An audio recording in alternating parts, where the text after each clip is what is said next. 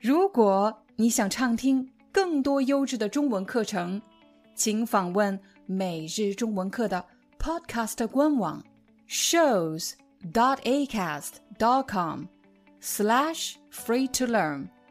我们的付费会员通道为您提供无广告干扰的高质量收听体验，想听多少就听多少。当面试正式开始，面试官问你的第一个问题，通常是要求你做一个自我介绍，请你先简单的介绍一下自己。怎么介绍自己呢？你可以从两个方面，一个是介绍自己的教育背景，你上过什么大学，学习的什么专业，还有你的职业背景，也就是你有哪些工作经验。我们先来学习介绍教育背景。你可以说：“我毕业于上海复旦大学。”我毕业于什么什么大学，在“于”字的后面放入大学的名字。比如，我毕业于纽约大学。我毕业于巴黎大学。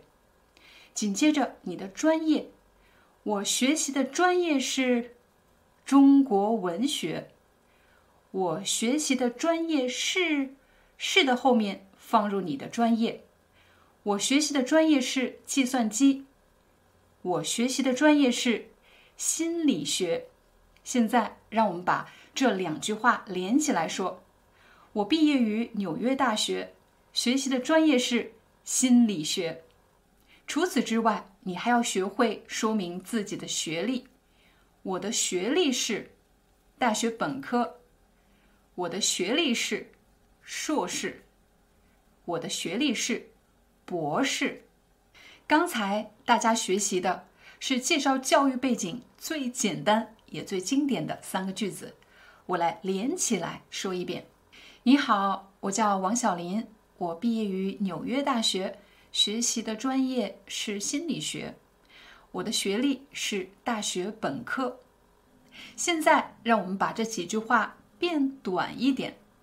你可以这么说：“我是一名毕业于纽约大学的本科生，我学习的专业是心理学。我是一名什么样的学生？我是一名本科生。我是一名硕士生。”我是一名什么什么样的学历的学生，但是在本科生、硕士生的前面，你还可以放入学校的名字。我是一名毕业于毕业于于在这里的意思是表示从从什么什么学校毕业。在面试的时候，你要说毕业于。我是一名毕业于纽约大学的。本科生，我再给大家一个例子。我是一名毕业于伦敦大学的硕士生，我学习的专业是建筑设计和制造。如果你是一名硕士生，那么你肯定还要介绍你本科阶段的学习是在哪个学校、什么专业。你可以这么说：我的本科学习是在中国的福州大学完成的，我学习的专业是风景园林。现在，让我们把这两句话连起来。你好，我叫王小林，我是一名毕业于伦敦大学的硕士生，我学习的专业是建筑设计和制造。我本科阶段的学习是在福州大学完成的，我的本科专业是风景园林。有的朋友可能有短期的留学经历，比如参加了一年或者半年的。交换生项目，你可以补充说道：“我曾经于二零一九年去北京大学参加了为期一年的交换生项目。”这里有几个非常关键的词：“我曾经于二零一九年，于就是在的意思。你也可以说我曾经在二零一九年去北京大学。”完成了为期一年的，这里的为期是强调这个长度，这个时间长度有多长呢？为期一年的什么交换生项目？这个句子比较长，当你练习的时候，你可以分成几个片段，比如我于二零一九年，我于二零二二年，我于二零二三年，在什么大学？在北京大学，在纽约大学，在中国福州大学，在厦门大学，参加了什么项目？参加了交换生项目。这个项目有多长时间呢？你要加入时间。参加了为期一年的交换生项目，参加了为期半年的交换生项目。现在我们连起来。我于二零一九年去北京大学参加了为期一年的交换生项目。请你先简单的介绍一下自己。我叫王小林，今年二十五岁，是一名毕业于伦敦大学的硕士生。我的专业是建筑设计与制造。我的本科专业是在中国的福州大学完成的。我的本科专业是园林设计。本科期间，我曾在新加坡国立大学完成了一个学期的交换生项目。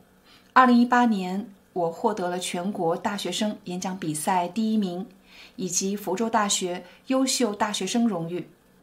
接下来，我们来学习怎么样介绍自己曾经获得的荣誉。什么意思呢？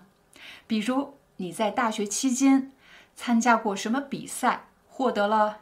第一名、第二名，这是你的荣誉；又或者你在大学被评为优秀学生，这都是你的荣誉。面试官会这么问你：你在大学期间获得过什么荣誉吗？我曾经获得了二零一八年全国大学生演讲比赛的第一名。当你解释什么荣誉的时候，一定要说清楚是哪一年、什么比赛。我获得了二零一八年全国大学生演讲比赛的第一名。我们再来看学校获得的荣誉。二零一八年，我获得了福州大学的优秀大学生荣誉。当你想说时间的时候，你可以说。我获得了二零一八年的优秀大学生荣誉。你也可以说，我于二零一八年获得了福州大学的优秀大学生荣誉。如果你不想强调时间，你可以说，我曾经获得了福州大学的优秀大学生荣誉。在这个时候，你还可以附上你的荣誉证书。也就是学校颁发给你的优秀学生证书，又或者你参加比赛的获奖证书，也叫荣誉证书。接下来，我们来介绍一下自己的语言能力。比如，我通过了 HSK 五的考试。我通过了 HSK 五的考试。我的考试成绩是多少多少分？我的考试成绩是八十九分。这时，如果你想补充其他语言，你可以说：“另外，我的英文成绩是雅思七点五分。另外，我的法语成绩是 C one 级别，也就是高级水平。”介绍完了教育背景的基本信息，根据每个人的不同情况。面试官还会问出一些其他的问题，比如你为什么选择这个专业，又或者这个专业是你自己选择的吗？为什么会问这样的问题呢？